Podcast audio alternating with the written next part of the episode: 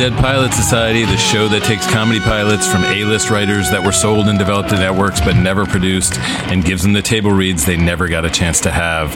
I am Andrew Reich, the creator and co-host of Dead Pilot Society. First of all, thank you to everyone who contributed during the MaxFun Drive, everyone who renewed or upgraded their membership. It means so much to us. You're what keeps us going, keeps us doing this. So thank you. Uh, and thank you to everyone who tuned into the finale show for the drive, where I'm sure I confused everyone by talking about New Jersey hardcore punk seven inches. It, it was it was fun for me. So whatever. Uh, how is everybody out there doing? Maybe maybe it's a good day, maybe not so good one. Uh, I'm not working. Um, uh, I'm not employed at the moment, and uh, maybe you're like me. Maybe you've been waking up lately with that terrible feeling of I'm never going to work again.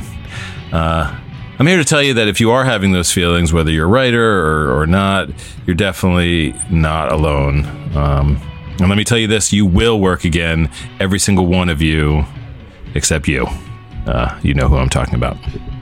So, other than um, some recreational existential despair. What else have I been thinking about? Um, you know, in the endless film festival with my wife and uh, two kids that has been this pandemic, we we recently watched first Peter Bogdanovich's What's Up Doc, and then the movie that inspired that, which is Howard Hawks's Bringing Up Baby. Now, I had never seen What's Up Doc, and I loved it. I had seen Bringing Up Baby, and it never did much for me. You know, as much as I love most of Howard Hawks' films, especially Only Angels Have Wings and His Girl Friday, um, I never, I never quite got Bringing Up Baby, but I really thought it was funny this time. Um, and then I listened to this archival recording of Peter Bogdanovich interviewing Howard Hawks, and in it, Hawks says that he felt Bringing Up Baby was was really a deeply flawed film because there was not a sane character in the film to give you a measure of the other character's insanity. Uh, and it just it made me realize I was actually about to make the same mistake with something I was working on. So you know, it's just always good to check in with the old masters from time to time. Uh, on to our dead pilot for this month. This was our second Zoom reading. Uh, the pilot is most likely by Gloria Calderón Kellett. Gloria is, of course, best known as the co creator and co showrunner of One Day at a Time on Netflix and now Pop TV. Gloria is a real force. Um, she's been doing incredible work on Twitter, getting writers from underrepresented groups connected with agents and managers and showrunners she's just a fantastic person and we had a great conversation. So definitely stick around after the pilot reading to hear my interview with her. Uh, our cast for this was Ana Villafañe uh, from New Amsterdam as Stella Cortez, Victor Rasuk from uh, Fifty Shades Freed and Lords of Dogtown as Matteo Greyson, Emily Chang from The Vampire Diaries and The Bold Type as Arlo Lam, Tyler Ritter from Agents of S.H.I.E.L.D. and the McCarthys as Atticus Anders, Caitlin McGee from Bluff City Law and Modern Love as Nora Asher, Todd Grinnell from One Day at a Time, Schneider from One Day at a Time as Mr. Frost, Taran Killam from SNL and Single Parents as Tucker Zayne, and finally Gloria Calderón Kellett as Woman. So that was our cast. Uh, here you go. Here is most likely after a brief message. One, two, one, two, three, five. Hi, everybody. My name is Justin McElroy. I'm Sydnee McElroy. We're both doctors, and nope, just me. okay. Well, Sydnee's a doctor, and I'm a medical enthusiast, and we create Okay. Sawbones, a marital tour of misguided medicine. Every week, I dig through the annals of medical history to bring you the wildest, grossest, sometimes dumbest tales of ways we've tried to treat people throughout history. And lately, we do a lot of modern fake medicine because everything's a disaster, but it's slightly less of a disaster every Friday, right here on MaximumFun.org as we bring you Sawbones, a marital tour of misguided medicine. And remember, don't drill a hole in your head. So, without further ado, we bring you most likely the pilot episode, The Letters by Gloria Calderón Kellett. We begin with a series of talking head confessionals where the actors directly address the camera. Stella Cortez, Latina, 28, strong, focused, suffers no fools, sits in a chair staring at the camera. The hair, makeup, and outfit make one think she's effortless, but there was effort, a great deal of it. So I was home for Sunday brunch. And yes, my dad still likes that we do Sunday brunch. After church, um, he attends St. Mary's on the corner, and I attend the imaginary one that I tell him I go to. I should probably just say, Dad, I'm a grown ass woman and I don't go to church anymore. Deal with it. I mean, I still love Jesus. I'm just not down with the patriarchy. So, um, but this isn't about that. Uh, sorry. So that's when he handed me my my letter. She holds up a letter addressed to Stella Cortez. It has way too much postage on it and is decorated with hearts and stars.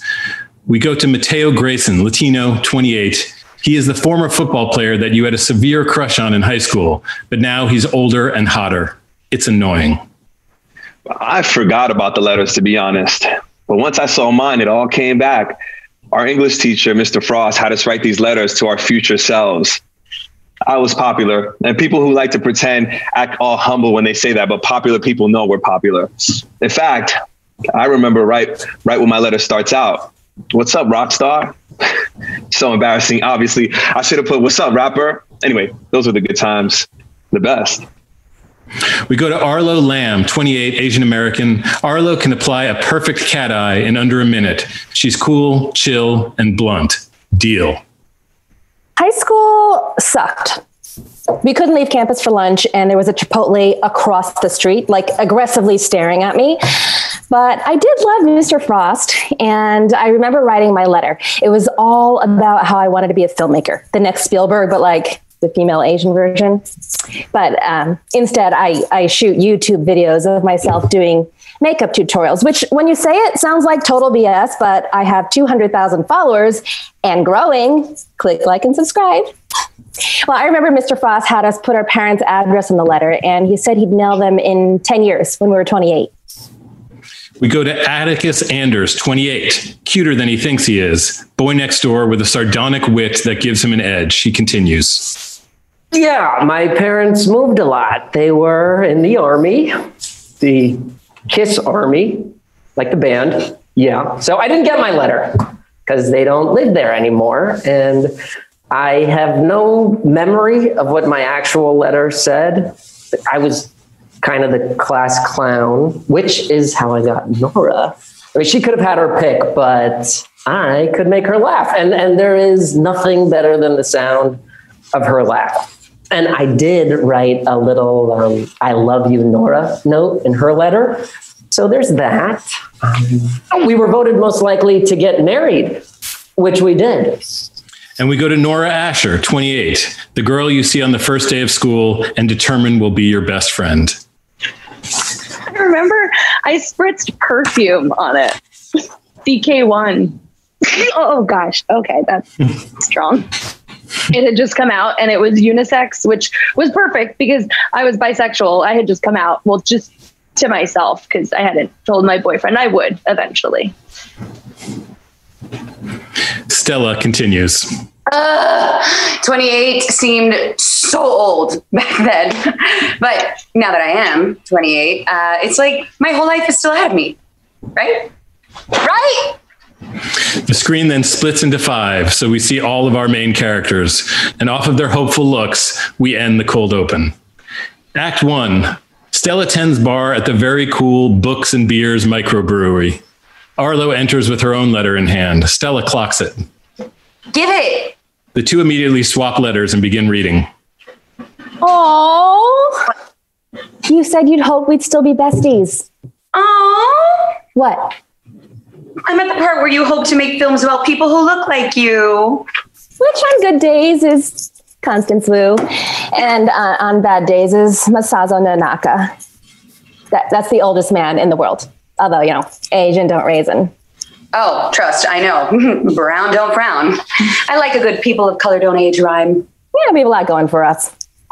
Oh, hey, you said you wanted to run a successful business, and you do. Check.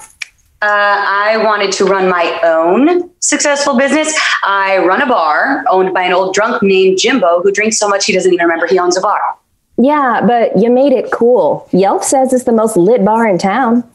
Mm, that was your review, and you only gave us four stars. Yeah, sometimes the staff can be a little whiny. Hey, uh, I just thought I'd be further along. Okay, 10 years seems like such a long time, but it flew. It's not that long. Have you seen those 10 year challenges on Insta? No one has aged. I mean, pretty sure the last 10 years have not happened. I totally forgot. You were crushing hard on Matteo Greyson. Is it weird that we're hanging out with him again? Oh. Stella Oh, takes the letter out of Arlo's hand. right. So dumb. Whatever. I mean, when Atticus brought him around last month, I was like, wow. Yeah, because he's super hot. Now, him, I would give five stars to. Mm, yeah, but then he opens his mouth. Mm, There's that. Yeah, I was more like, wow, because it's been years and that man has not changed. I mean, the very point of traveling is to grow, and I don't feel he has. Well, he's changed a little because in high school, he didn't talk to us, and now he does. He talked to me. He waved at you once in the hall, and I still think he might have just been shooing a mosquito. Okay, can we not talk about Matteo Greyson? Ah, yeah, let's please talk about me. Do you think 18 year old me would be disappointed that I'm not making movies? Okay, are you kidding? You're on your way to being an internet superstar, and movies aren't a thing anymore. now you're trying too hard. The 18 year old you would be impressed, impressed as hell that you have an apartment, a rock star boyfriend, and you can afford to buy things at Anthropologie for full price. Not true. I am no chump. I always wait for sales. I'm dying to see if anyone else got theirs. Arlo grabs her phone and types. A text appears on screen. Did you get your letter? Are you freaking? Arlo sends it to Nora and it appears. We're in Nora and Atticus's apartment. On Nora's phone, Nora picks up the phone and reads. She sits on a couch with her legs on Atticus. The two look very much the old married couple. Oh, Arlo got her letter. No, at least she got hers. It was kind of bumming me out that I didn't get mine. Like, what did little Atticus have to say to present day me? Yeah, I remember him well, and he just really wanted to have sex with me. Yeah. Thanks for that. Up top. They- Hey, they- you always brought your A game, bro. Double up top. Boom, boom. the two clearly adore each other. Do you uh, like sometimes feel like we failed us? No, uh, no, we shared great times together, and we we loved each other as much as two kids could. I think it's mature that we ended things the way that we did. We're we're better off as friends. Yeah. yeah. Yeah, and now we're uh, sexy divorcees. You're a sexy divorcee. I'm a guy with a dad bod who's not yet a dad. Hey, you know what 28 year old divorced dad bod says to women? to run the other way. No, no, it tells them that you can commit. Really? Yes. Thank God. Okay, I'm canceling my gym membership. Nora's phone buzzes again. Another text from Arlo. Atticus addresses the camera. So I've been friend zoned by my wife, ex wife, even though, by her own words, I'm very good at sex. Nora addresses camera. It was never about the sex. It wasn't. We were just, we were too young to make such a huge permanent decision. You can't just grab the first wonderful person you meet and marry them, right? And we're back in Nora and Atticus's apartment. The text, come to the bar. We're going to read our letters and drink. Atticus types a text that we see. Heading to books and beers with the gang to hear high school letters. You get yours? And we go to Matteo's bachelor pad. His phone buzzes. He's uh, busy getting busy. Once post sex, he falls back on his bed and reaches for the phone. Wow. He reads the text and then turns to the woman. Gotta go, beautiful. Friend needs me. You're such a sweetheart. Let me call you. Let me call you Lyft. My treat. Um, thank you. Matteo texts back. The text says, Be there in 10. At Books and Beers later that night, Stella, Arlo, Atticus, Nora, and Matteo all sit in the bar. Arlo addresses Atticus. Honestly, you're probably better off not getting your letter. I thought mine would be so fun to read, but it kind of made me feel weird. Like, what am I doing? I put on makeup every day for tons of people. What is that? Hmm, that's finding something you love and getting paid to do it. But should I be doing something bigger than teaching the difference between strobing and contouring? Should I know what those are? And let's just say it 30's around the corner. This is the wake up call that says, get your shit together. You have two years. Why did I cancel my gym membership? You guys, guys, guys, you guys need to chill. There is no to do list that you have to get done by 30 or else you failed. Uh, sure, there is. You go to school, you get married, you have kids, and the cycle starts again. There's a total normal roadmap of what we're supposed to do. What, roadmaps are for our parents. We're the Waze generation. We know there. We know that there are. We know that there are other better ways to go. No, but always wants me to go left when I can't go left. Wait, is that a metaphor for my life? Oh, maybe it is because I did everything right. And now I'm a divorced bisexual who spent the last two years still living with her ex. Like, should I try mushrooms? Whoa, no. Well, if there's a roadmap for what to do next, believe me, I want it. Better yet, just just drop a pin so that I can Google Maps my way there and beat traffic. Or maybe I should off road this bitch. Okay, really doubling down on that roadmap analogy. Okay, well, Matteo turns to Nora. You're bi. uh-uh. Don't That's be cool. gross. What? Nope. dude, dude, did you and her ever at a Nope, any chance you can still? nope, already asked many times. I just feel like I want to use my powers for good, not just to cover blemishes and make people look lit from within. Just then, Mr. Frost, hot, hipstery, and early 40s, enters. Good afternoon, class. Mr. Frost, what is happening? They all get up and hug and high five their old teacher. What are you doing here? Well, I ran into Stella at the pharmacy. She was buying aspirin and I was buying everything else because I'm old. I'm kidding. I'm not that much older than you guys. A little. Yeah. We're basically peers now. Who cares, right? Don't be weird, Mr. Frost. right. Anyway, uh, Stella mentioned you guys got the letters and we're meeting up tonight. So I thought I'd pop by. It's so crazy seeing you. What a trip. Well, are, are you guys waiting on anyone? Katie Foley, Hunter Earl? Oh no, we kind of drifted from from them. Interesting. I didn't uh, didn't anticipate that. Yep, The, ga- the gang isn't sure what to make of this remark. this is the gang, plus Matteo. Matteo gives Stella a look. She gives him a playful wink. So, uh, how, how did the letters hit you guys? Well, 18 year old me knew what was up. He shows his letter to Mr. Frost and points out things. Sweet ass apartment, check. Job with flexible hours that I can crush, check.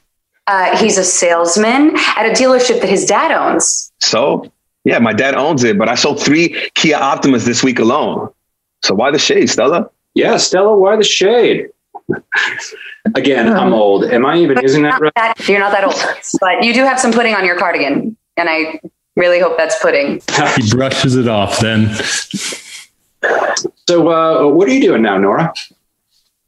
Oh well, uh, I became a teacher like you. Well, I teach fifth grade, so lots of kids just on the brink of puberty, like right before they turn into assholes. So I love it.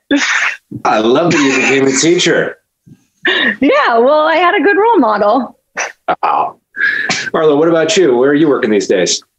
Well, um, I'm a social influencer, which sounds cool, but really means that I, I influence women to try a bolder brow. Should I be doing more? I, I- I feel like I should be doing more. The letter is messing with me. I'm not going to lie. Well, that that's good. It's forcing you to dig deep and ask yourself questions now so you can change the course of your lives. That's that's what I'd hope they'd do. So I didn't get my letter. But the Armenian family that bought my childhood home is probably laughing at my penmanship right now. Ah, sorry to hear that, buddy. Yeah, it's a bummer because for whatever reason, I feel like I needed to read it. You know, don't let the others know, but um, 2020 Atticus isn't exactly lighting the world on fire. Hell, he can barely get the burner to start. You know, maybe young me would have had some insight into helping me now. Well, you don't need a physical letter to take a look at who you are and what you want to change. There's something in your life that you want, it's time to make it happen. If not now, then when? You know, you really cr- know how to crush a pep talk. I mean, you still got it, Mr. Frost. Oh, thanks, Atticus. Uh, but we're contemporaries now. Call me James. No. Oh, Nah. sorry. No, not gonna, not gonna do that. Okay, okay, okay. I get it. I get it. You know, you guys were my first class, my first real time as a teacher. I was only 24 myself at the time. Well, what's the last decade been like for you? Uh, still teaching. I did write a book and uh, got some nice reviews. Ooh, it's called Way Back Then, and it's great. I read it on Audible. Stella smiles. Just then, Arlo's boyfriend, Tucker Zayne, early 30s, one part Jonas brother, one part guy that works in a hippie coffee shop, enters. There's my girl. Arlo melts. He walks over and plants a kiss on her. Mwah. Hey guys. Hi, I'm James. He's our old English teacher. Weird. Yeah, I get that. Tucker is in a band, Pie Arson. Mm-hmm. Pie like apple pie. Yeah, and arson like the criminal act of setting fire to property because like we're sweet, but our music is gonna set the world on fire. Matteo laughs. Everyone looks at him. you're you're saying that unironically? Oh, they're really good. They just got a song on that CW show about the angel witches with superpowers. Sounds right. Congrats. He managed to find a way to rhyme world and absurd. This guy's awesome. Oh, thanks, brother. Anyway, hey, I wish I could stay, but I was gonna see if I could borrow your car because I gotta go lay down some tracks and mine's acting up. Oh, I thought we were gonna hang. Yay, rain check for tomorrow. Some solid you and me time. I actually uh, want to talk to you about something kind of huge. Okay, I'll block you out. Tucker and Arlo head out. Matteo turns to the group. We hate him, right? No, he's all right. Really? Because he's wearing a wool hat and it's 75 degrees out. Continually impressed by your I don't care what people think attitude. He's completely self made. Not everyone has had everything handed to them. Dang, Stella, why are you being so hard on me? Yeah, Stella, why are you being so hard on him? Stella shoots Mr. Frost a look and he backs down. Has living abroad made you soft? Has staying in one place made you mean? She can't help but smile. She's not often called out. Oh, did you just move back to town? Yeah. What started off uh, what started off as a business trip turned into a few years living in Europe. But believe it or not, I got homesick. And now that I'm back, I'm reminded that there's a lot of great stuff here that maybe I didn't notice before. He looks at Stella, who suddenly gets uncomfortable. Uh, well, welcome home. Look, I, I know I'm new to the group, uh, but I'm just trying to warn your girl because that guy is clearly an asshole.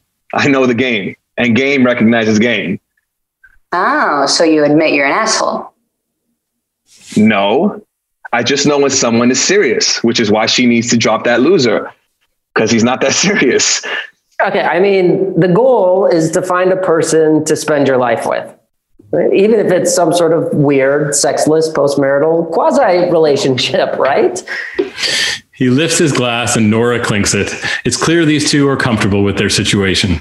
I I just have no desire to spend my life with one person. I don't even want to spend the night with only one person. I, I shower in between. I mean, see, where players get a bad rap is when you pretend not to be players, like that Tucker guy. All of the women I spend time with know what I'm about. I'm very clear. Yeah, no. That's like saying, I'm a really nice robber. I say, Hi, I'm here to rob you. Please give me your money. Your honesty doesn't exonerate you from being selfish and terrible. Except in my case, trust me, they want to be robbed and watch the security footage again later. Gag. If they're into that. Yeah, sure. Ew. You know, Matteo, I don't I don't think you're selfish. Thank you, Nora. Yeah, a little sad behind the eyes, emotionally stunted and filled with secret self-loathing. Sure, but generally super fun to be around. So Thank you. Look, all I'm saying is that Tucker dude, he's pretending to be a relationship guy, but he's not. I'm telling you. Arlo returns. How great is he? He's great. So great. Stella gives Matteo a knowing look. I think he's going to ask me to go on the road with him. And maybe I can shoot the tour, show the life of the rocker's girlfriend on the road. There you go. touring with a band? Come on, how epic is that? Yeah, and I'd be doing something from my letter that I can fulfill for 18 year old me. Sex on a moving bus?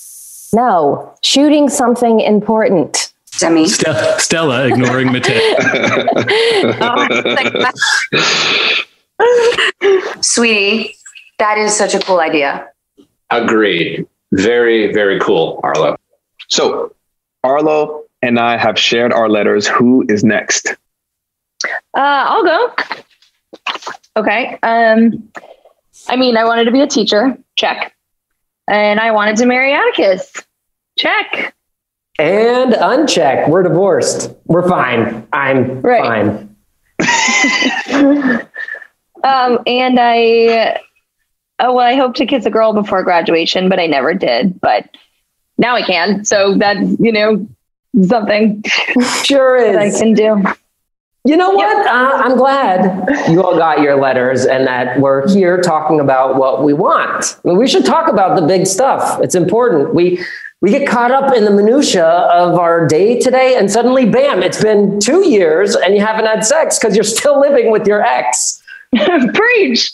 So, uh, you know, on that note, I'm inspired to make a big move in my life. Ooh, you're going to grow some facial hair? No.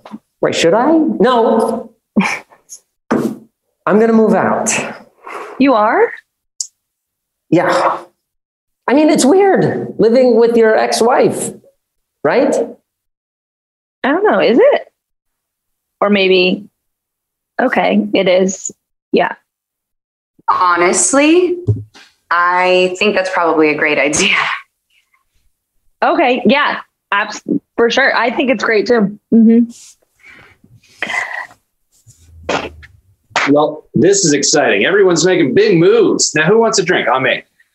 They all raise their hands. Matteo raises both of his hands. I'll grab them. I'll help. He follows her to the bar. I cannot believe you showed up here. What? I wanted to see everyone. Uh, sure you did. Are you going to tell them the truth? I can't tell them right now. Okay. I'll keep it a secret, Mr. Frost. For now. Off of our gang, all inspired to take life by the cojones, we end Act One. Act Two, we're still in books and beers. Arlo and Nora sit at the bar as Stella closes. Everyone else is gone. Frost is cute. Totally. I noticed some gray and I did not hate it. Right? Woo! I am feeling excited. Dare I say fired up? I, I am fired up. I am fired up too. Yeah. I mean, I'm exhausted from teaching all day um, and having my life situation completely change as of an hour ago, but also fired up. Okay, wait. So- How do you really feel about Atticus moving out? I mean, I'm I'm okay. I I knew this would happen eventually. I mean, you guys know we became more like brother and sister than husband and wife and I just I loved living with him and at first it felt right, you know, easing into the divorce, but also solo rent is so expensive and moving sucks and 2 years went by just like that. I I mean, I'll, I'll miss him for sure.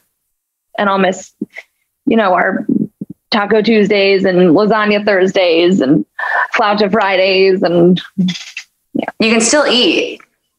no, I know. I just like eating with him and I still love him. I love being in the same room as him and he's always so happy when I walk through the door and he's such a good little spoon. You sound like you're talking about a dog.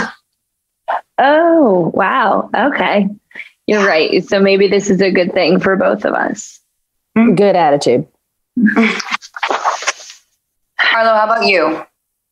You keep waiting for Tucker to ask you to do things that you clearly want to do. So, how about you don't wait to be asked? Who are you right now? Because I like this Oprah energy on you. I mean, mirror of truth over here. okay. Tomorrow, I'm going to ask if I can go on tour with him. Right? I mean, it'll be nice to get away and think about how I can use my platform differently. Wait, what if you do a big ask, like old school prom style? like the one you did for prom, dozen donuts sent to first period. I do not want to go to prom with anyone but you. Uh huh, uh huh. Mixed my love of puns with my love of donuts and Hunter Earl. Yes. Yeah, and then on prom night, you said yes. Hello. a little cliche, but he was bummed. I get it. Whatever happened to Hunter? Yeah, I know. I've been dying to whip out my U date. U date? It's this, it's this awesome thing that Stella has been doing forever. She rents a U-Haul and then pimps it out to look like, well, whatever you want. We did one for my 25th birthday, girls spa hang in a U-Haul. It was a blast.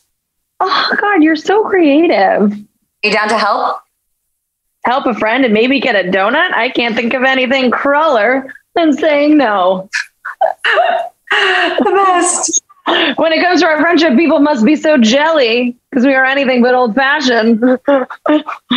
okay, you can stop now.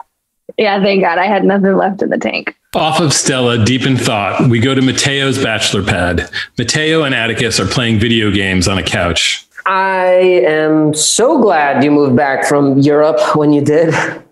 Uh, me too. Although I was so close to having sex with a woman from each country, and I missed my goal by four. Uh, but there are like 50 countries in Europe. I know, so close. Okay. Well, I'm glad you're back. You know, it was me and all those ladies for way too long. Dude, so what's Stella's deal? What do you mean? She hates me. No, she just didn't grow up with a lot of money and has worked for everything she has. So did I. So did you? No, I'm not saying you're you aren't a hard worker, but she couldn't go to fancy schools and travel through Europe. I mean, you know, not everyone gets to do that, right? Yeah, I know. So I could get how she could resent you a little, a carefree, privileged playboy. But soon she'll see that there, there's more to you than you know this. whoa, whoa, whoa, whoa! What's wrong with this? Nothing. But I mean, you're, you're not going to be living like you're the kid from Big when you're 50. Why not? Oh, so this is like forever. Wait, did you just get all judgy? I mean, kind of, yeah. This feels like it has an expiration date. Why? Stella may think I'm selfish and terrible, but all men want this. Society just tries to sell you on that other crap. But fine, Atticus, drink the Kool Aid. Go live like a normal, and I'll keep your seat warm for when you need to escape from your family. Okay, hey, I am not normal. I live with my ex wife. I am an abnormal. Yeah, that's messed up. Man, I'm so glad you're moving out, buddy. It's time. Wait, you should move in with me. What? Yeah. I mean, I've got plenty of room and I'm a great guy, despite what some people might say. Really? Wow. Okay. Um, yeah. Okay. If, if I'm going to live with someone I'm not having sex with, they should at least have a PlayStation VR. Okay, roomie. And next up, I'm going to get you a date because I'm not just a selfish playboy. Give me your phone. Matteo grabs Atticus's phone and begins to type. Uh, yeah, no, okay. I know I can be funny and a little charming in a group, but remember, I've never actually dated anyone. Nora was was it for me. So the idea of small talk and where did you go to college and how many siblings do you have? It kind of makes me want to go into a hole. So, so what do you think of her? Matteo shows Atticus the phone. The picture of a pretty girl is on the screen. Uh, she's cute. Why? Because you have a date with her tomorrow. Boom. Now, would a selfish guy like me do something like that? You should probably get me something as a thank you. Off of Atticus, looking like a deer in headlights, we go to Books and Beers. Stella is behind the bar as the gang trickles in. Matteo is the first to arrive. Hey, Hey, uh, are we cool? Because yesterday, oh, I know. Um, sorry. Getting that letter was more triggering than I thought it would be. why? You have a great life. I mean, look at you. You're beautiful and you run a bar. You're crushing it. I mean, what more do you want? See, that's the thing. I don't know exactly what, but I know I want more. Um, and you went off and traveled the world and decided to come back here because you knew what you want. You know what you want, but I don't know. so I guess I kind of, I was Jealous? um, maybe a little. Listen, it's okay not to know. We don't have to have it all figured out. You do. I I may not agree with it, but you know what you want. Yeah, I do, but that doesn't necessarily mean I'll get it. So, uh, you haven't read your letter to us yet. Uh, can I read it? Uh, no, Why? Did you write something about me? no. Really? Because I wrote about you. Shut up. Wait, you did? I'll show you mine if you show me yours. The heat between them is stupid. Actually, I do want to show you something. Matteo smiles. We're exterior books and beers in the parking lot. Outside of the bar, there sits a U-Haul truck. Stella opens the U-Haul and there's a table with candles and string lights, a bottle of Tucker's favorite tequila, a delicious dinner, and a futon for after dinner business. It looks like it's out of a magazine. Whoa, this is like the nicest kidnapping van ever. Arlo approaches. Stella, it's amazing. It is pretty great. Yeah, it is pretty great. Arlo hugs Stella. Stella is elated. I call it a U date. Got roommates, got kids, got parents, no problem. Order a U date, use it to nap, to binge your favorite show in uninterrupted, to hide from your in laws. The uses are endless. I'd legit order this all the time. This way, girls wouldn't have wouldn't know where I live. Stella swats him.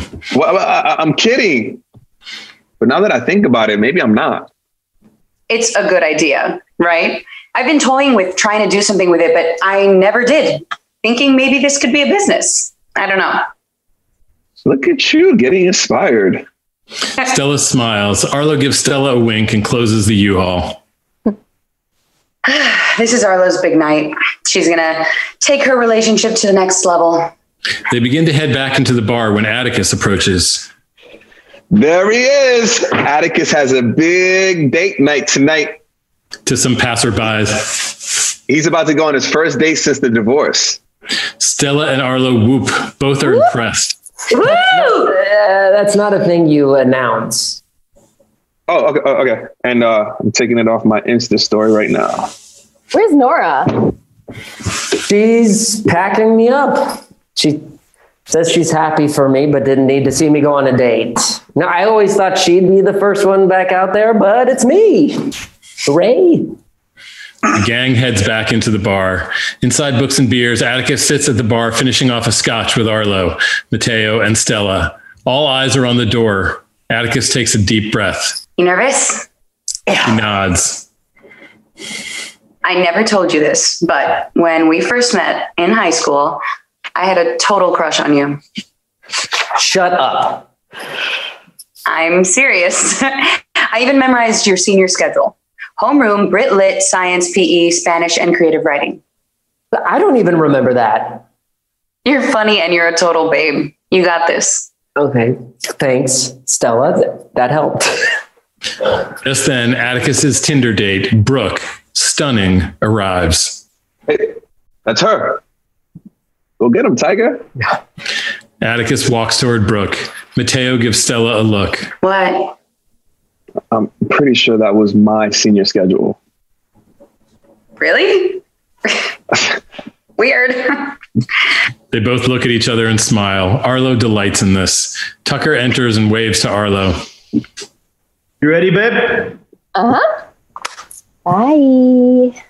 Tucker and Arlo exit. Stella looks over at Atticus and Brooke on their date. All right, what do you think is happening over there? Matteo and Stella begin to voice plant a la Mystery Science Theater 3000. We watch Atticus and Brooke move their lips, but we see Matteo and Stella doing the voices. On Atticus, Hi, I'm Atticus, and I'm a nice guy. I'm still into my ex-wife, and this will not go well. But after maybe 12 of these, and I might actually have a shot at meeting someone, or maybe be in love with her forever and die alone. And I've already been on way too many of these forgettable, disappointing dates. I always end the night early and go home to drink red wine alone while watching the Food Network. and on a plate, on the plate of food, Hola, I am the jalapeno poppers. Stella elbows him. The camera moves from the plate of poppers back to Atticus. The sad part is, is I also love drinking red wine and watching the Food Network, but you'll probably never find that about me. okay, wait, are you still being Atticus or? Yeah, I'm not sure anymore. It's too sad.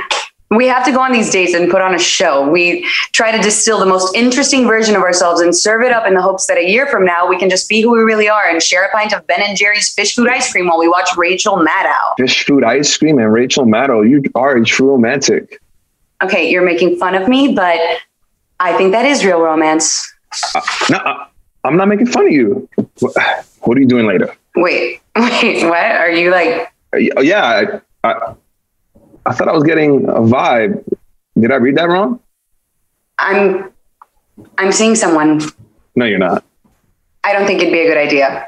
You and me, like, no, no, no, no, no, no, no. Yeah, one no would have been fine. I understand consent. Sorry, I uh, misread the situation. No, no. I, I mean, I would love for us to be like friends. Yeah, yeah, totally. Friends are the best. So friendly. Let's be friends. They, they go back to watching Atticus. Brooke laughs at something. Matteo and Stella both smile and clink glasses. Their boy is back. Interior of the U-Haul, continuous. Tucker and Arlo sit in the magic that is the U-Haul. Now that the door is closed and music is playing and the candles are lit, it is all magic. This is amazing. I know, right? So, um, listen, And off of Tucker listening, we go to books and beers. As they were, Brooke laughs again. Okay, now they are just showing off. I know. I'm even impressed. Just then, Stella gets a text from Arlo. The text reads, U-Haul, now, emergency. In the U-Haul, the gang sit and enjoy Arlo's U-Haul date. It's cramped but cute. Nora has joined them. All are sharing the tequila. He broke up with you? Yep. And gave me my car back with an empty tank of gas. I mean, Oh, hon, we are so sorry. thanks, guys. He wanted his freedom on the road, but he said, but he said he'd be down to pick things up when he came back. And I was like, um, no, thank you. Honestly, I never liked him. Matteo gives Stella an oh really look. You deserve so much better. I know. Seriously, you are a catch. I know. I want to say something supportive, but I'm a little wedged over here. But I'm glad you're okay. Totally worth cutting my date short. Listen, I'm telling you, it's worth it. It's good. Leaving her wanting more. Okay, not that I don't want to hear all about my ex husband and how he crushed his first date, but just could we focus on Arlo, please? Thanks, Nora. Guys, I'm I'm honestly surprised that I feel so fine. I, I would have thought I'd be weeping and drunk and want to watch crappy '90s rom coms. I think I think Tucker might have been a distraction, and now I, I feel like I can focus on how to make women feel better about themselves through my work. Am I excited? I think I feel excited. That's great. I feel like I've lost feeling in my legs. Is this what you ladies feel like when you wear Spanx? Arlo opens the door and they begin to get out. All right, note to your customers: four people max. Stella laughs. No, but I'm serious. U date can be a thing. If you want an investor, I'm in. really? Wait, why would you do that? Because I believe in you, kid. Stella smiles. Maybe there's hope for Matteo after all. In the girls' apartment the next day, Nora enters. Stella and Arlo are there. He is all moved into Matteo's. How do you feel? Free. Yes. and terrified. Well, that's totally natural. I guess living with Atticus kept me from putting myself out there, and now I I have no more excuses. So You guys, we are all single at the same time. Huh? We're going to have the time to self care the crap out of this year. Sheet masks and uh, vision boards and so much tequila, but like medium shelf. Ooh, look at us. yes. The girls do a group hug. We're in Books and Beers that night. The gang all sit drinking. Dang, you're seeing her again tonight? Good for you. That's good for you. You should get out there too. It's time. Yes, I know. I will. Honestly, I'm I'm not so worried about dating guys because duh, done that. But with women, I just feel so behind. I mean, I've never even kissed a woman, so it's it's a little more nerve wracking. Uh, hold up. You've you've never kissed a woman? Well, I drunk tongued my Fiona Apple poster once, so does that count? That doesn't count. How is that even possible? Even I've kissed a woman. You have? Well, I was married. So you should just kiss a woman to get that over with. Happy to volunteer. Seriously? Totally. I've done it tons of times for boys. Wait, so all of you who uh, you've all kissed women here except for me. Yes. Yeah. Okay. All right. Okay. Let's do it. Should I like freshen up or brush my teeth or something first or Arlo grabs Nora and kisses her. It is indeed hot. Matteo cheers. The group all catcall and whoop. I love, I love hanging out with you guys. Dang. right? Ah, yeah. No, still straight though. But if anything could have swayed me, it would have been that epic kiss. Nice lips. Thank you, my lady. Wait, wait, Nora, Nora, you should kiss Stella. Oh, that's not how that works, buddy. But thank you guys. I do feel better. So soft, so soft. Mr. Frost enters. Oh, hey guys. How are you doing? Wow, this is like becoming a thing. Good to see you again, man. Mr. Frost, thank you again for our letters. It kind of rocked our world, not gonna lie. Yeah, you didn't know what a bomb you were dropping on us. Well, I hope it was mostly positive. Oh, totally. But you realize you sent them a year early, right? I did? yeah, our tenure is next year. well, you know, that just gives you an extra year to get your life on track. Now, who wants a drink? On me. Atticus, Stella, and Nora raise their hands. Arlo seems a tad suspicious, but brushes it off and raises her hand. Matteo raises both his hands. Shall we? He follows her to the bar. She pours the drinks. When are you going to tell them Which thing? that you're using them as lab rats for your next book? I'm not using them. I have a rare opportunity to see what happens to students in a decade. This could be an important study. Do they overcome who they were then or remain who they were in high school forever? Mm-hmm. I just don't want you using my friends. Do you think I'm using you? Because I'm not. He brings her in for a kiss. Not sure how they're going to handle me dating our old teacher either. Unbeknownst to the two, Arlo has seen the kiss. She is stunned, but returns to the group, shaken. Has her best friend been keeping secrets from her? Stella brings the drinks over to the gang. They all take their drinks over. A toast to who we were and who we hope to become. The gang all lift their respective glasses and say, with hope and intention, Cheers. Cheers. Cheers. and off, off of that toast, we fade to black. strange planets, curious technology, and a fantastic vision of the distant future. Featuring Martin Starr, So we're going on day 14. Shuttle still hasn't come. Aparna Nancherla, The security system provides you with emotional security. You do the rest. Echo Kellum, Can you disconnect me or not? Hari Kondabolu. I'm staying. From Hitchhiker's Guide to the Galaxy, Geoffrey McGivern. Could you play Cyndi Lauper's Girls Just Want to Have Fun? It's The Outer Reach. Stories from Beyond. Now available for free at MaximumFun.org or anywhere you listen. All right. Hey, Gloria. Hey, We're official now. We're recording. we're doing uh, it. You're a busy lady right now. You've got so much going on. Tell me, give me the rundown. What's happening?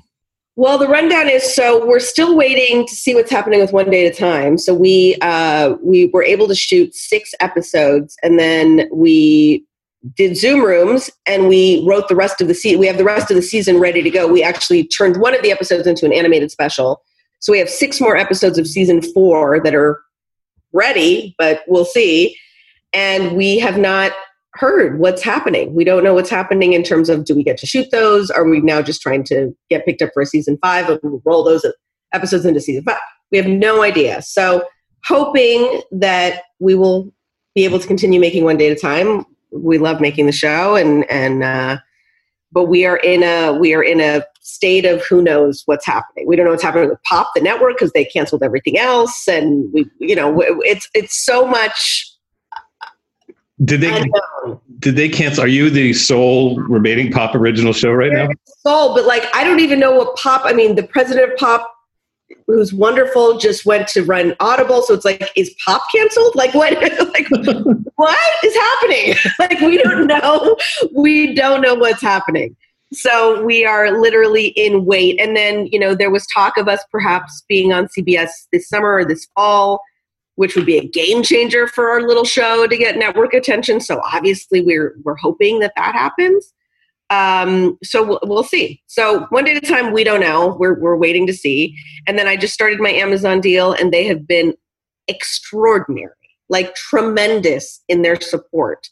So I am currently writing two uh, pilots in 30 days. They they approved uh, two pilots, and then I think there will be more uh, next week that I'll be supervising. So I'm ju- I've jumped in on that, which is great. And then I have uh, a feature with Natasha Rothwell from Insecure for HBO Max that we are uh, that we're writing. So And I read about that and it sounds so cool. Will you tell people what that is? Yes, well, so basically Natasha and I are friends, and she came over to have lunch with me, and we've always wanted to do something together. And we were really just talking over lunch, and she was like, "What are the movies you loved growing up?" And I said, "Oh, I loved all those John Hughes movies. Like that was." You know, I was Molly Ringwald. She's like, I was Molly Ringwald. And I said, it's so weird that a Chicago high school had no people of color. and she goes, I know. And I'm like, it's as though like if you just moved the camera over to the left, like all the people of color were over there just out of frame. And she's like, that's it. That's the movie. And so that's what we came up with. It's sort of a Rosencrantz and Guildenstern are dead, but the the you know the little black and brown girl, me and Natasha as 14 as 16 year olds rather, uh, are the center of the story. And uh, you know, because we were kids of the 80s. We were there falling in love and all those things, feathered hair and bad bangs and you know. So that's that was it just it just kind of fell into place. Um It's so we- great. Such a good time. Do it. We're laughing our butts off doing it. We're having so much fun. And are like the Breakfast Club kids sort of like off? They're in the background. They're in the background. Yeah, so we'll see. Like you know, we we have to. We've been talking with Warner Brothers about the way to parody that. You know, like I think it's just going to be like a redhead with wearing pink. You know, like we'll just have people in the periphery walk by, but they're the background characters, and we're, you know, we're the leads. Yeah, it's I can't wait. So so fun, so fun. And HBO Max has been uh, uh, awesome, unbelievable. So it's just a lot of it's it's a lot of support. It's a lot of I think for years it was I would explain pitches and people would be like, I don't know, I don't get it. And now there's a markedly difference. Like, oh my god, that sounds amazing. Tell me more. In a way that I, I almost feel like what's ha- what's happening, but it's wonderful. It's what I'll take it. Yeah, it does feel like there's actual change right now. There does. And so the I get nervous though because it's like I don't how do we keep this going? How do we I mean cuz look, for there is and then also you look at network television and there's not one Latino family on network TV. Not one. Right. So it's technically good, but I mean, it's another reason why I would love One Day at a Time to be on CBS because Baker and the Beauty was the last network show that was centered around a, a Latino family, and that just got canceled. And Jaime Camil was on a show this year that just got canceled. So it's like we still don't have the, the representation in mainstream. You know, you have to go to a pay service or you have to go elsewhere. And so we're really trying to reach Americans that might, maybe don't have the resources to have streaming. You know, when, when we were making One Day at a Time on Netflix, I would always say, like, I'm making this show for people who I don't know if they can afford the service this is on.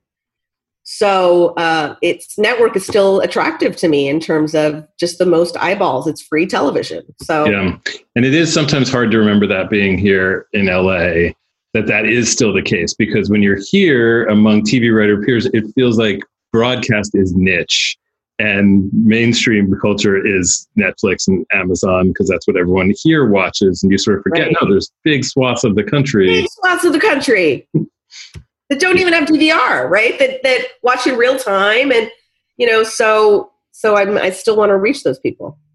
Yeah, yeah, and you should. Um, hopefully, the change extends. I mean, I, I do feel like you're right. The change has happened at the streaming, the cable and streaming services the networks still slower, slower to slower to come to the table. Yeah. Um, so let's go back and talk about how you got started writing. How I got started writing. It's it's it's so interesting because you know whenever we're telling our origin stories, it's like mm-hmm. where do you go? Where do you start? You know, where do you start? So I am from Portland, Oregon. So I really start from the beginning. So I'm from Portland, Oregon. I am Cuban American. My parents came in 1962.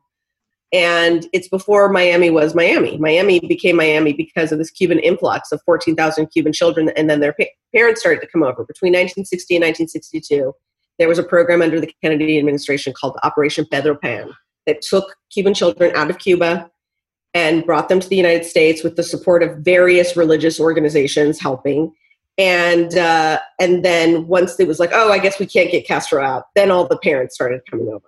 So there was no infrastructure, there was no you know tons of apartments or it just was farmland mostly, and so churches all over the country started taking in families. So my parents, both my both sets of parents are, are Cuban and came over. They're both Pedro Pan kids, and they they came with like 40 other families to Portland, Oregon. So there's like a very thriving Cuban American community in Portland, Oregon, where I grew up. So I grew up in I was sort of fish out of water in that I had to str- I had to really straddle these two worlds. This world of of these Cubans and and every birthday party was everybody, and then a very, very white uh, Portland, Oregon. So the straddling of the two worlds was something I've been doing since I was a kid. Code switching, we call it. I later learned there was a term for it. but storytelling was always something that I loved. So like acting the school plays, I used to sing at malls, I was in pageants, the whole nine. Like I was out there telling stories and repping my community. And then uh, when we were 13, we went on um, a spring break trip to San Diego, California and my parents could not stop talking about how much it reminded them of Cuba. And they sat my brother and I down and they were like, What would you think if we moved here? And I was like, Let's do it. I mean, it was so much more vibrant and warm, and just literally the weather was warm. I have terrible allergies, so I'm not a. Uh, Oregon was a beautiful place, but I was on allergy medicine constantly. My Caribbean blood needs warmth so we moved and and uh, i had four years in san diego and that really was the first time i met other latinos and understood the differences between latino communities and how this country treats latino communities which was very interesting for me and living in a border town and and seeing what that was. And uh, and storytelling still always factored in. I wanted to tell stories in some way. Am i going to be an actor? Am I, i'm not sure. And in college um, I started, to, there was a playwrights program, and I was on the committee because I was acted in plays, and I was in the student, uh, you know, drama organization, the Del Rey Players, and we decided to do a playwrights festival for new writers. And all of the plays that we got submitted were so angsty, like so college angsty. And I was like, I just doesn't anyone want to watch just something fun and funny? And so I submit. I wrote a little rom com, and I submitted it, and it got in, and then it won Playwright of the Year, and then it it went on to ACTF, which is the Kennedy Center Theater Festival. Wow! And I was like, oh my god, I had never I had never written plays before, and I was not. I didn't know the structure. I just wrote a ten minute play, and it was really fun, and it got all this attention, and so that was the first time I really realized the power of of storytelling and the fun. And as an actor never nervous. As a writer, dying. Like just because there's nothing to hide behind. It's just you. And I was just like, oh God, oh God, oh God. And so that fear, I wanted to lean into that. Like, why does that scare me? And I want to investigate that a little bit more. But by then, I'm like finishing school, finishing college, and I'm like, oh no, it's too late. I'm 22. I should have gone in. I should have been like, I guess, an English major. Oh no. So I decided to take a year and just um, save money. I worked for ADP, Automatic Data Processing, payroll, uh, and saved money so that I could go to grad school and study. And I went to grad school at the University of London, Goldsmiths College. And I just immersed myself in playwriting and play acting. And I have a, a master's degree in performance and playwriting from University of London. And while I was there, I worked in the Royal Court Theatre, which is like the premier writers' theatre in London. So i was i just had access to seeing a lot of plays reading a lot of plays and it was just the most glorious uh, year. And then while i was there i submitted to a lot of festivals and would write like a i was just writing writing writing writing writing. So there's a student play script competition that alan ayckbourn who's like the neil simon of england uh, puts on and at the scarborough festival and i submitted six plays to it and one of my plays won and I got to see it put up by British actors doing American accents, which was fabulous. That's and incredible. then I got to have high tea with Alan Ayckbourn, just me and him. It was unreal. It was insane. It was insane. Um, and he Did he say so, anything like that you still remember? Was there any nuggets? Just, he was just really supportive. He just loved. He was like, I just love that you came here and you kind of took it by storm and you know you haven't been here that long and you you know i think your hustle he, he really spoke to me about like he sees the hustle and he didn't worry about me. He, he did say i don't i'm not worried about you. And something about that made me go like oh okay so then maybe i shouldn't worry either. But it was it was such a blur. I wish i had recorded it or something because i i'm just not even uh, my brain hurts with just the memory of it all and, and taking it all in and being in his presence. Um, so then when i came back from london I was like, oh no, now, now what do I do? I'm in LA. I have a theater degree. Nobody cares. I have all this student debt. Like, what am I? What? So I, I was working. I got a job at Houston Century City, RIP Houston's. Remember that Houston's? Sure. The best. That it was the best. That spinach, that spinach uh, uh, artichoke dip, next level. Those soups. Come on, ribs. Get out of here. I still go to the one in Manhattan Beach. I love it. Uh, and while I was there, I was just saying, like, if anyone knows, any, I just didn't know anybody. I'm like, if anybody knows anybody working in any industry, anything, just let me know. You're asking customers? No, I'm asking like friends. I mean, look, I had the benefit of at least I went to Loyola, so I went to, I went to college here, so I did have my alumni connection, right? And then Chris Sanada, who is a producer, who was an assistant at the time calls me up and he was like, okay, there's a writer director. I can't tell you who it is. Um, they just need somebody to sit in the office and take packages. So he's happy that it's a writer because it's boring. I can't tell you who it is. Tech, like, like send your fax, fax your resume, right? Very top secret. So I find a fax machine. I do a cover letter to, to who it may concern. I fax my resume and I get a phone call, and it's Cameron Crowe's second assistant to be wow. Cameron Crowe's second assistant. So I had an interview with Danny Bramson, who was Cameron's best friend who ran Warner Music at the time. And Danny was the one who checked me out, who interviewed me. So I had an interview with Danny, and then at the end of it, he's like, Great, you start on Monday. And I was like, What? And so I met Cameron on my first day of work for him as the second assistant in the vinyl films offices for post production of, um, no, for the DVD release of Almost Famous and for post production on Vanilla Sky. And that was my first industry job. And Cameron was lovely, kind, uh, really sweet to me.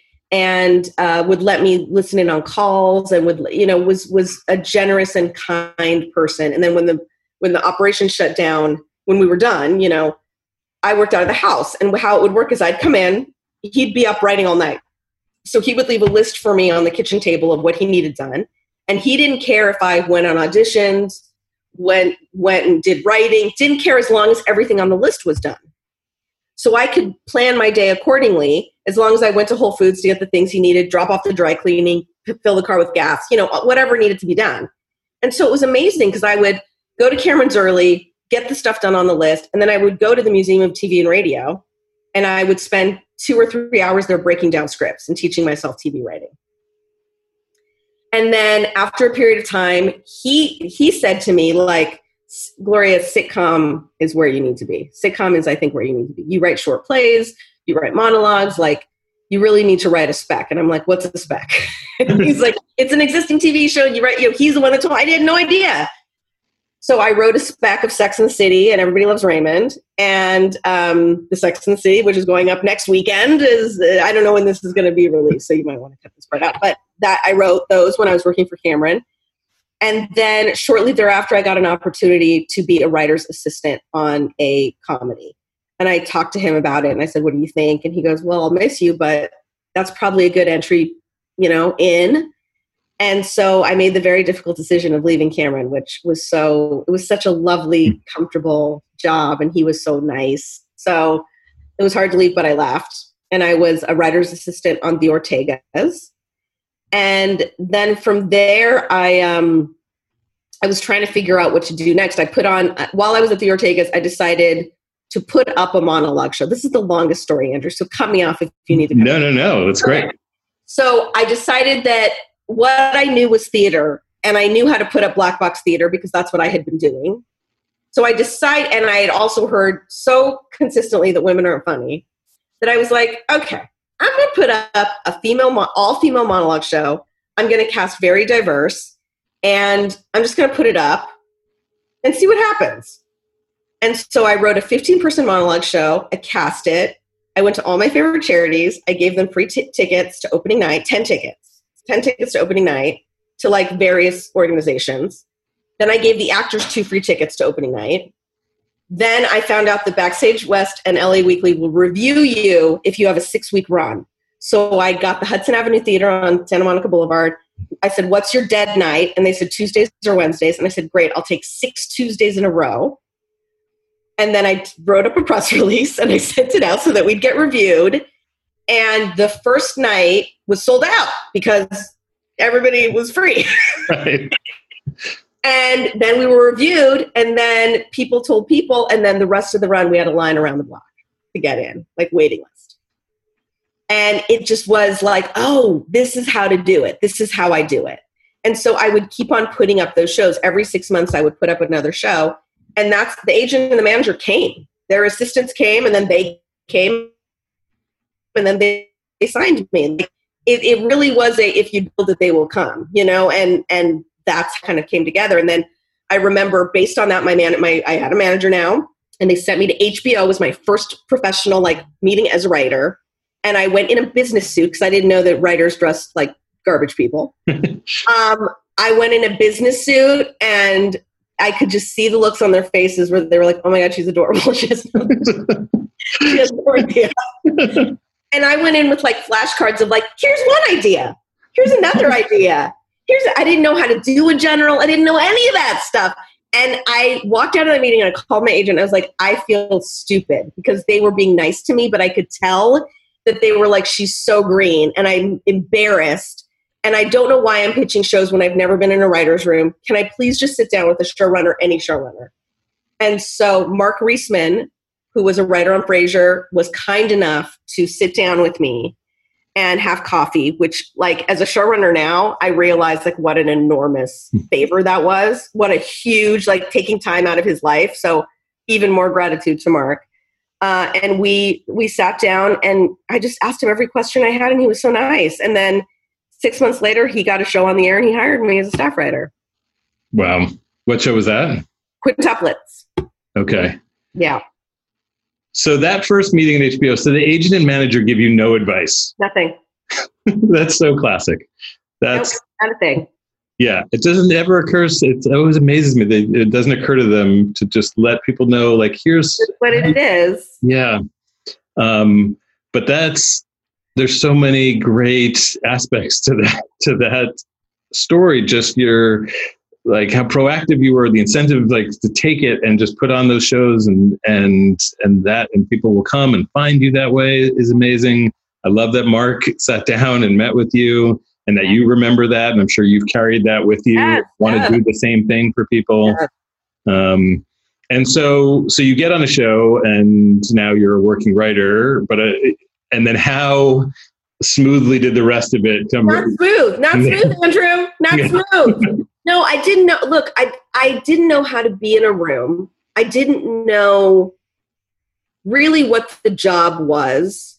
There, different rooms have different cultures, and it's a really interesting thing to see good people be not great showrunners too. Right? Like there, it's a it's a skill set. It's a it's a it's it's weird to be a talented writer and also be expected to know how to run a company, basically. yeah So, and I think that for in those people's defenses, they probably didn't know either. You know, they saw based on the show that they were on, and they emulated that. And and so I think a lot of bad habits were were were passed down of like, well, this is how it is because this is how we did it, and that was successful. That so that must be how we do it. So it was great to be in rooms because I definitely sat there and thought, well, this is efficient. This is not efficient. I would do this. I wouldn't do that. Right? That's what everybody kind of does when you're in these rooms and so I learned what I liked and what I didn't like. Um, and oftentimes I I tried to be the model minority because I just felt like I can't. If I mess it up, then they're never going to hire another woman or person of color again. So there's this weird pressure. There were some rooms where I felt very silenced because I would say something and it wouldn't. You know, you have all the Harvard guys kind of look at you. I mean, there was, you know, there was so and I think that what I didn't realize until much, much later, and also I was also super sensitive. So it's like if I did say something and everyone hated it, I would just go into my, or somebody made a disparaging comment or joke, Right. three days of quiet it shut me down, right? As opposed to, it's not about you, Gloria. I wish somebody had just said, it's not about you. It's not about if people like you. It's not about if they think you're funny. You're here to be a pitch machine. You're here to pitch, pitch, pitch. You like this? You don't like that? Okay, what about this? Okay, what about this? Okay, what about this? You thought about that idea three seconds ago. It doesn't cost you that much. I, everything would just cost me so much because I put added mustard on it. And that was my own stuff that I had to work through. And, you know, I think that that's, you know, Mike Royce, Mike Royce who healed all wounds, uh, would, would say like, oh, when I come into a room, he said, when I went into the first room on Raymond, I just had to be funny. You walk in with like five things you have to do.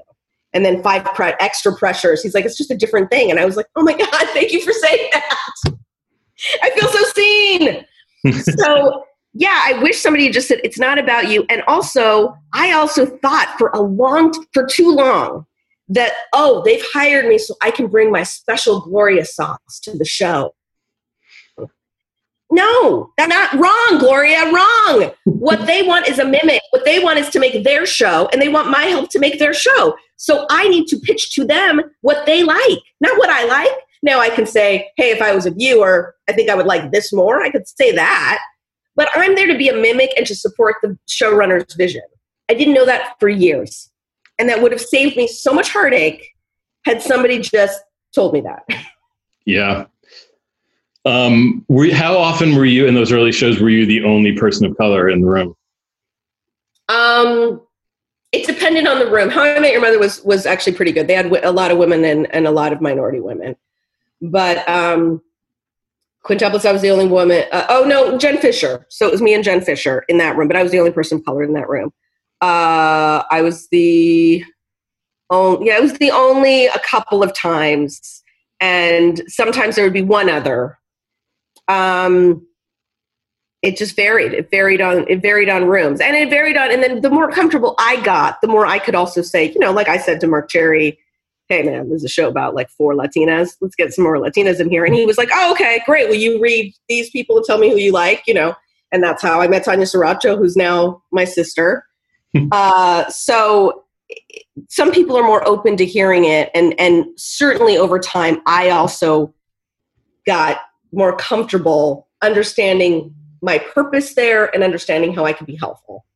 So, but that all took time. I mean, there's just conversations that I wish I could have had that would have made the road easier and would have made me a more effective person in some of these rooms that I know now.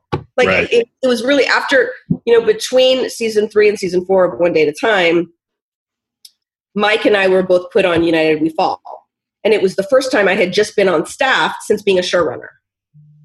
And I could not believe how much better I was as a person on staff after being a showrunner because I was like, oh, I'm just here to serve Goldie, man. Whatever he wants. You want that? I mean, I was a, I was so much more of a pitch machine. I was so much better able to write the script because I was trying to write it specifically in his voice from having observed him in the room and seeing the kind of stuff that he responds to. I like, I had never been a better staff writer than after I had showrun. But of course, how do we Right. how do we give this information to people so that they can be more effective in rooms so that they can you know move up the ladder a little bit more? Because when you're in these rooms the other thing is to get your next job they call your last they the showrunner will call whoever they know that was on that staff.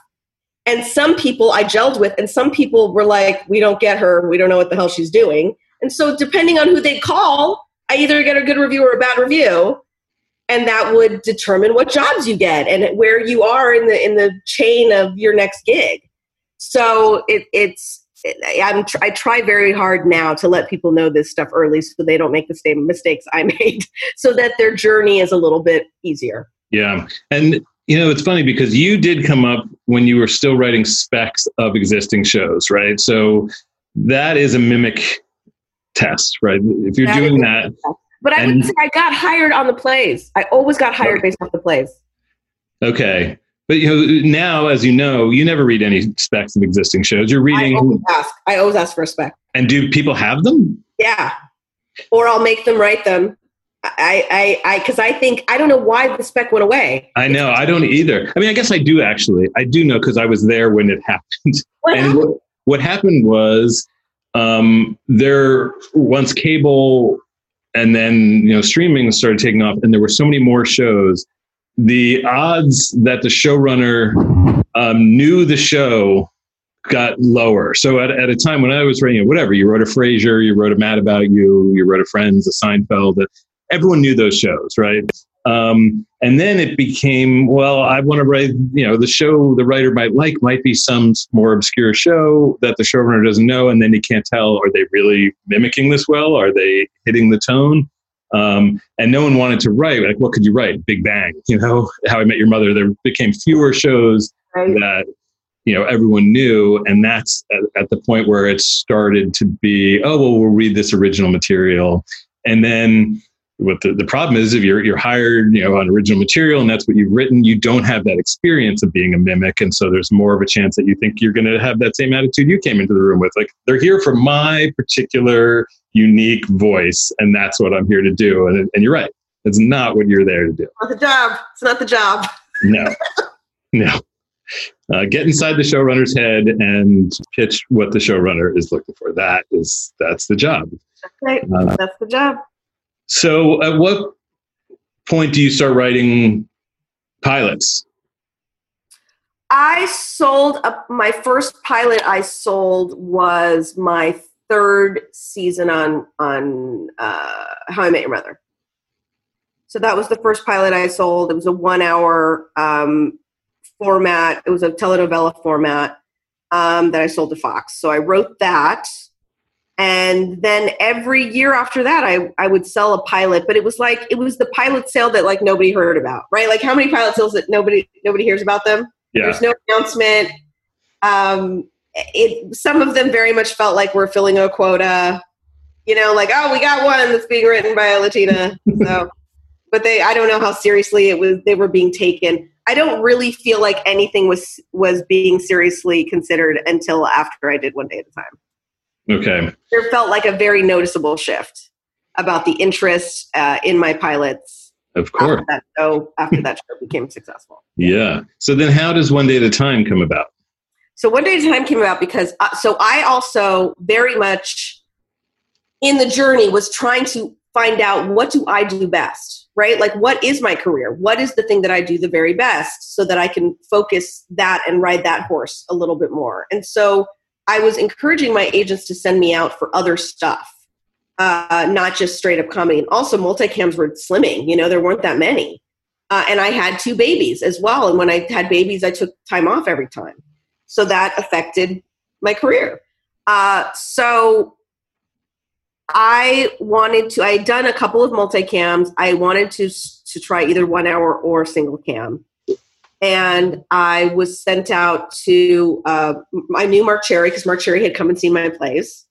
And he talked to me about um, Devious Maids. And I was pregnant. And I told him I was pregnant. And he said, Well, I'll, I'll make it very nice for you. So you can come and work and then take eight weeks off and then come back and he did he i had a nursery at abc and my mom would come with me with the baby and i would pump or i would feed the baby in the writers room while i was pitching jokes under a blanket um, and then when that went when when that went on hiatus i got another job on um, mixology which was a single cam for abc which was super fun for my first time on a single cam i had such a good time on that show and was very sad to see it go away. That would have been such a perfect Netflix show. It just was hard Yeah. for I think ABC, but I had such a good time doing single cam, and I was like, oh, I really like. Okay, so I like soap, I like single cam, cool. And then I was offered uh, a meeting with Diane Ruggiero and um, and Rob Thomas for iZombie, and I was like, oh, I don't write this at all, but I just love. I'm so I was so obsessed with Veronica Mars. I was like, I just want to sit down and meet them and I like fell in love with them and then was shocked when they hired me. shocked. And then I did that show and I will admit I don't I don't I don't write genre. I mean I actually that's not true. The the zombie element of it I actually think I did really well. It was the procedural element that I, my brain cannot do procedural. I don't care who killed the person. I don't so it was it was like just not a it was like it was i remember sitting with rob and it was like oh we just love each other but like i can't write this show it's not what i do and so after that it was like all right so procedural i will never write again. It's not for me. Multicam single cam and soap are what, what i love. And now that i've been away from multicam for a while i miss it. Maybe i'll write family maybe i'll write family multicam. Maybe i'll try finally to write my family. And honestly, I feel like the words like are in a thought bubble outside of my mouth when I get the phone call Norman Lear wants to sit down with you. Insane. Insane. How does that's through the agent or I know my my my my my agents are like, "Are you a witch?" Like it, it's it's like insane. So it was like crazy, and so I again just wanted to meet Norman Lear. So I said, "Of course." Of course. And so I sat down with Norman, no intention of doing the show. I mean, I don't, I, just want to sit, I was like, what? I just need to sit down with this legend. And he is so disarming. Have you met him? I haven't. I've been in his presence, but I've never actually talked to him. I love him so much. I love him so much. Within 30 minutes, I just felt he is genuinely interested. He is genuine at that age, after having accomplished everything and met everyone, met the most interesting people in the world, he still gave a shit about this little Cuban girl sitting opposite him. It, blew my mind. I felt like I was the only person in the room. His eyes were locked on me, and he was asking me questions about my life, and I, I just couldn't. It was unbelievable, and something about how disarming he was made me like truth started coming out of my mouth. And so he was like, "So we want to do this multicam Latino family." And I don't know why, Andrew, but I said like, "I don't, I don't know that you should." And he was like, "What?" and I said, "It's just people. Tr- my community is very difficult. It's 19 countries under the umbrella of Latinidad. We are hard. We're a hard market because we we're so starved for for representation that when something exists for us, we want it to encompass everything that is me. And if it's not, then we're like, screw that, you know, because we're so we're mad and we're we've been trusting, and then again and again we watch something that's a stereotype and it gets us upset, and so it's it's a tall order." And he said, "Well, what what do you think is the fix for that?" And so we started talking about what I thought the fix would be and what I would do and what. And then I did my whole thing, and then he was like, "Well, then let's just do that." Hmm. and I was like, uh, "Can we do that?" And he's like, "Yeah, let's just do that. You're my girl." And so I I remember I walked to my car and I called my agents. I'm like, he said, let's just do that. I'm your girl. What does that mean? and it meant that he had chosen me with Mike. Mike, Mike Royce was already attached. And then it was the nervousness of like, oh, I've heard about this story. The white guy's attached to the project, and then they bring on the Latina for color, but really she's not. So the first time I met, I had made some calls about Mike Royce. I had heard, no, he's a good guy. You should sit down with him. And I sat down with Mike Royce, and the first words out of his mouth were, "We're partners." Just so you know, this is not me. Right? We are partners. I'm going to teach you how to be a showrunner, and you can be a showrunner for the rest of your life and work forever because people always need showrunners. And then every day after that, he backed that up with action. And so it, it was working with Mike and Norman and having them be such advocates for me uh, changed my life changed my life. Wow. I didn't realize that Mike was Mike preceded you, like that he yeah, was already. Okay. And uh geez, what a, that's Gloria, that's just the most incredible story. So um okay, so you do one day at a time, and I know it's been this amazing and somewhat bumpy ride all along. Every season, it's just like, are we getting another season? Or are we not? It's, I mean, that's so many shows, right? That's yeah. so many shows that are like you just don't know your fate. Um, so that I I've been so used to not knowing being on great show. I mean, How I Met Your Mother was the same way for the first three seasons. We never knew. We were always on the eh, on the chopping block, possibly. So that was a feeling I had gotten used to. I think that the the difference with this show was because there were so few shows. And because for so long people weren't getting it right and it seemed from the community we were hearing that they were really happy with the portrayals and they really felt seen and not just the latinx community but lgbtq community and the veteran community. So we had such a a fan base that was so loving and so passionate that um, I just got really earned. I mean, I feel like raunchy with heart is my brand, or it was for a long time. Raunchy with heart, like I can make a dick joke and then make you cry in one in two lines, um, make you feel your feelings. Uh, I decided to get a publicist, which was one of the best things I ever did. And it's a, I think that's a fairly new phenomenon because before writers we'd just be in the caves and nobody cared to hear from us. But now there is sort of a uh, a currency of your face of of people being like oh andrew i think you're a good guy and you're doing nice things and i just want to support you as an artist because i like you. Like that's what twitter has made happen is that people are like i just want to support you as a and, and my husband is a cartoonist and he is a he works completely for himself and his entire business model is based on the fact that people like him and like his art and want to support him as an artist. And I've learned so much watching him go through the process of being a web comic who doesn't work for a major, you know, conglomerate of cartoonists. Because we were when when we've been together forever, my husband and I, we went to high school together, and and you know, our first kiss was when we were eighteen, and there we go. Um, and he has been so interesting to watch because his dream was always to be in newspapers since he was a kid and we went to the National Cartoonist Society dinner, which was like the Oscars for. It was just like unbelievable in the room. The Reuben Awards, and it's all the cartoons, all the cartoonists that you grew up reading their cartoons. And we were at a table with a bunch of syndicated cartoonists, and Dave's like, "Oh my god, tell me what it's like. What it's what is it like to be syndicated?" And what's and they're like, "Oh, we make like six thousand dollars a year. We all have to have like other jobs. Like you don't make any money." He's like, "What? what are you talking about?" Oh yeah, there's like no money in this. And so he realized very quickly, and, and syndicates take 50%, five zero. Uh, and so he realized really quickly, oh, if I want to make my art my livelihood, I have to shift.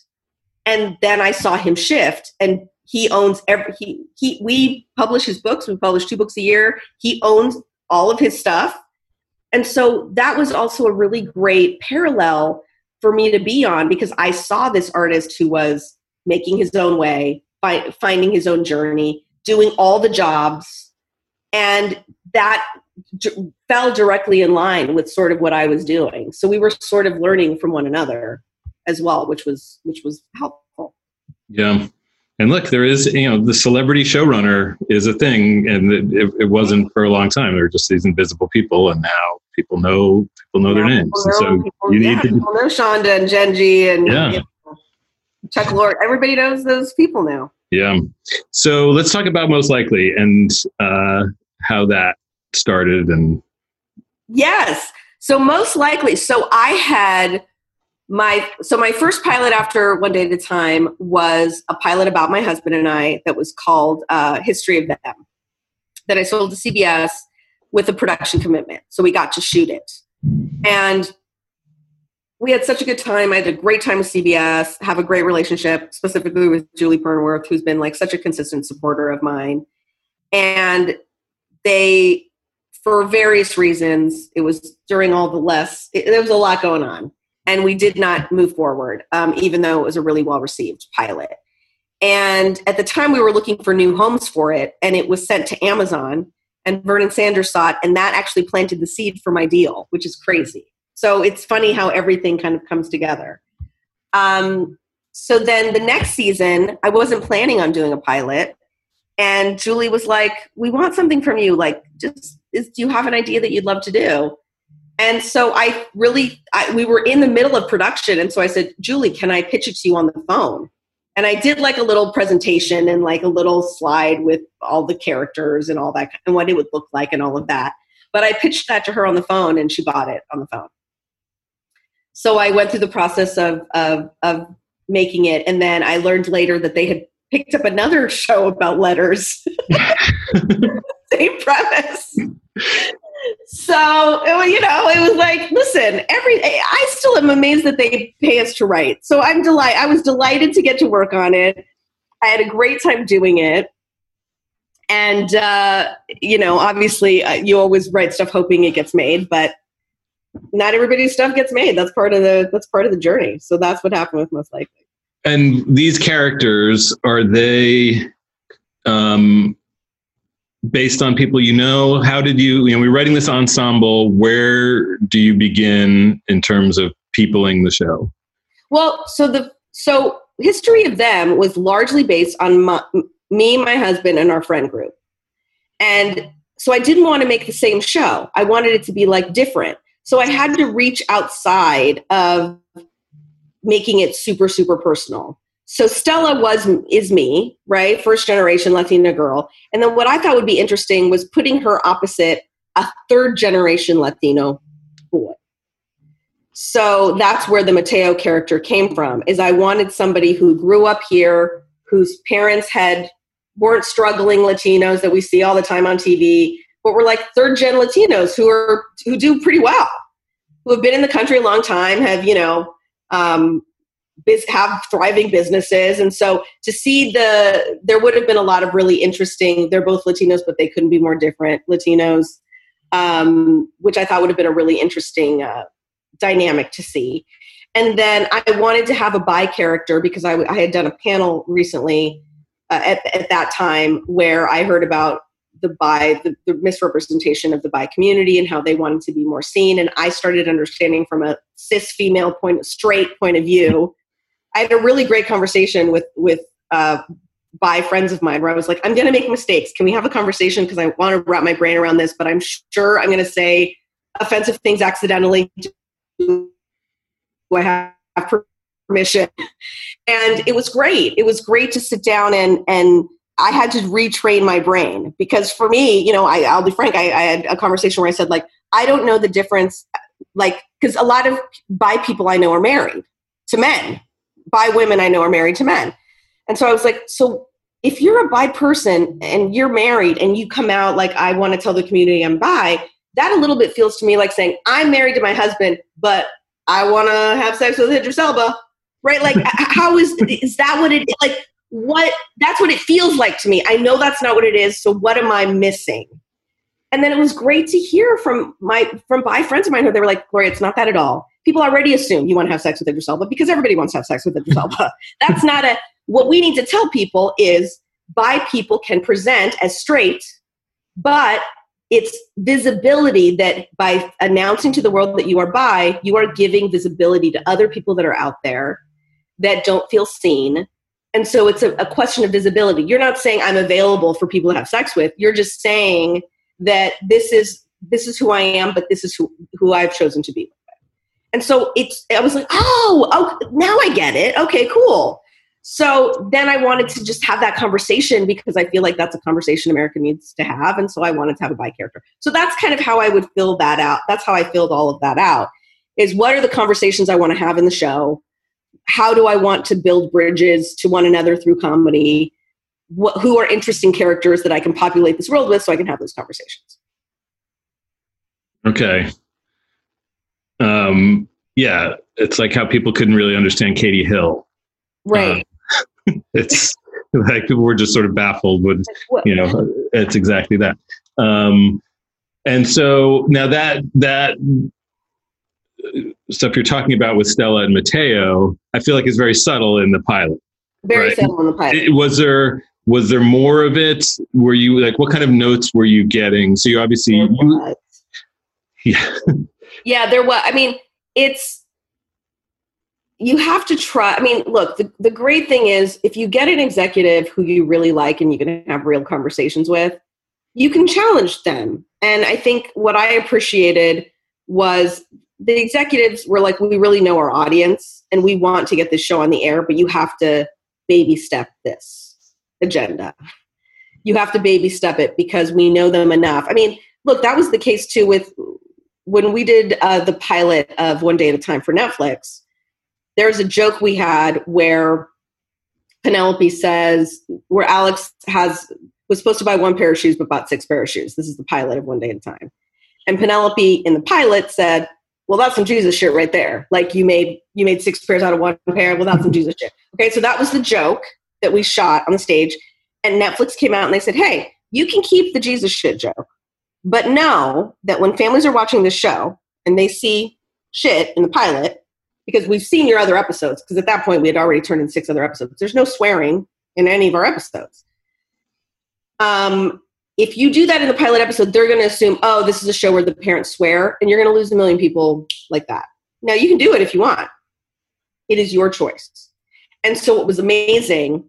And uh, what what we wanted to do with that was Jesus shit, and then she's like, don't don't say sh- you know don't use the Lord's name in vain. Don't say shit. So it's like it's how a parent would swear in real life. How you let it slip sometimes, but then you tell your kids don't do that. Right? right we wanted to show that but it was so fun to see norman be like we're gonna keep jesus shit we're you know such a fighter right like Right. we're gonna and i said no no i said no no no norman norman i need those million people norman there's no latinos i need the million people um, and we had a great conversation after that where at the end it became jesus christ right we took shit out because it's like I don't want to lose. I need those people to see the show. I need those people in this living room to have a conversation with his family. So I do appreciate when notes are left to you, but they're giving you the information based on on what they know about Yeah. wherever you know wherever this stuff is going to air. So um, I knew I knew really really based on the pilot I did the year before. Um, I had a joke in History of Them where the black character says like, "Oh, you know," he said something like, um, "Oh, dear black baby Jesus," right? He said something like, "Dear black baby Jesus," and I couldn't say that. And they said, "You can do that, dear black baby Jesus joke, but know that a lot of people watching the show are going to be upset about that." And I'm like, "But Jesus was was black." But okay, like Jesus wasn't what you know. Nobody in the Bible was white, right? Do people not know that? Okay. Um, guess they're not ready to hear that. Guess they're they're not ready to hear that.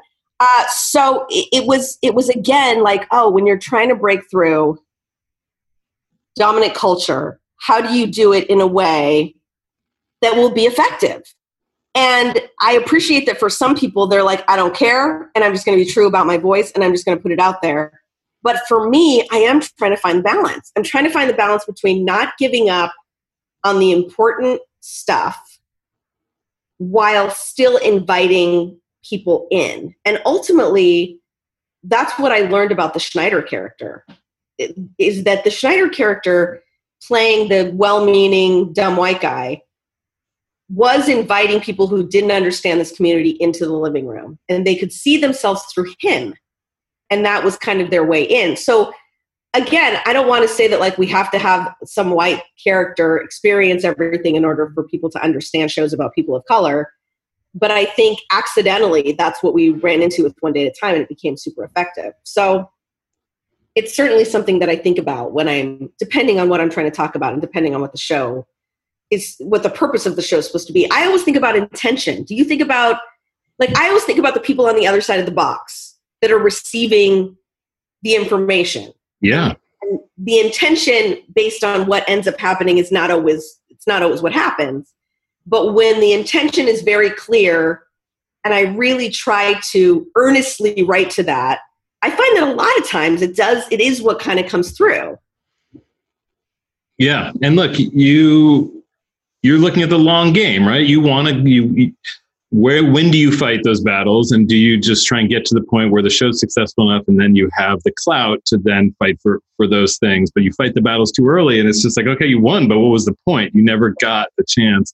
And when you are talking about certainly a show on CBS, which is arguably the network that has lagged behind the most when it comes to these things, but you you the audience isn't there yet, right? So, you know, Blackish still has to have that same thing. They still have to have that conference room of the dumb white guys, you know, Right. and so you've got on HBO, you can have I May Destroy You, which is just like light years ahead and just like we don't care and no one, you know, you guys catch you up. catch up you gotta catch up guys You got to catch up. Yep. And and I feel like as you know, hopefully evolves. Like there's stuff I'm like I am catching up. This show is, you know, I may destroy you is like I am catching up to this. Um, but you can't do that. You're doing a show, you know, on CBS or even Netflix at the at the time. You know, where you're looking to do a mainstream family comedy. You can't go there. It's just practical. And I understand. You know, Norman is the guy who fought the hardest and won the most battles, and you know, so of course that's his instinct. But it seems like it's so great i love when he's like doubling down like wait Corbin. has he are there other um just gems from norman that that he's taught you that i don't know he uh, is he is so wonderful because there was an episode mike and i wrote in season one um the snowman's tale. And it's a it's it's told out of order. So every season we do one or two episodes that are not within the norm of the of the multi depending on what the story is right? You, you try to you, you try to tell the story in the best way. You, the form has to adjust sometimes a little bit uh, and so that was one where we were going back and forth in time it was like flashbacks to a night and so norman watched it and he was like i don't i don't get it I don't get it. I don't get what we're watching. I don't understand. I think this is not a good idea. And we were like, you have to trust us. You have, and I had literally been on How I Met Your Mother where I was like, this is all we did for three seasons was this out of order thing. I, I know it's weird in a table read, and I know it's weird when you're walking set to set, and it's like two lines, and then you have to walk back over to the main set. I get how you're like, what's happening? And then when we cut it together, he came to us and he was like, I can still, even this I get to experience. At this age, I was wrong. You know, like, and his ability to just uh, trust and to and to admit when something comes together in a way that he didn't expect. He's almost delighted to be wrong. You know, he's almost like tickled that that something was made in a way that he didn't anticipate. And so that for me it's like he he really embodied he's so joyful on show night. He loves the theater of it. He loves the whole process and the you know he would whisper to us like this is fucking terrific you know it's just amazing to have that whisper that to you on a show night with the audience there's nothing like a show night that that i miss so much and i you know even if we are able to go back in whatever february april i don't know that you're not going to have a live audience yeah. No and that's was just such a special special thing. No it is it's the great i always tell people i'm just like you you may have your issues with the you know multicam and you can call it corny but but there is nothing more fun in show business than show night of a multicam. It's just the greatest. So Uh, fun Yeah. Um, you're so lucky to get to work with him. I mean, that generation, you know, having just we lost Carl Reiner, and it's just that that generation of guys who served in World War II and had that perspective, and are just these absolute comic geniuses that you've gotten to work that closely with him. I mean, what No, a gift! Such a gift. Such a gift. So grateful. And he's doing okay. He's doing good. Yeah, he's doing good. He was, I mean, they had, uh, his doctors had quarantined him very early. He couldn't be in a room with more than 10 people like in February. So uh, he's, I think he, you know, Norman is a doer. He's not a, he has a beautiful $55 million mansion in Bel Air, but he doesn't, or in, uh, in Brentwood, but he does not, he likes to go do stuff. So this is driving him crazy. Like the last time I talked to him, it was like, "How you doing?" He's like, "I'm on my way over." I'm like, he's like dying to get out of there. Meanwhile, I've been to that house and holy, Oh my crap, it's- god! Right? Just one of those one of those paintings is more expensive than my house. yeah, the, the, the parking lot you pass by on the way to the house. It's just like, well, that's like a full parking lot that you have. That is a full parking lot. There's, Um, by the way, two houses before. uh, crazy. It's crazy. Well, gosh, I hope you get to make some more, some more uh, episodes soon. Um, and I'm so excited for the movie and all the things that are going to come on Amazon. And it was so much fun to get to read this with this amazing cast that you put together single handedly. It was great too because Ben and I didn't have to do anything. And this was your cast. Was were these the people in those pictures when you showed Julie? Yeah.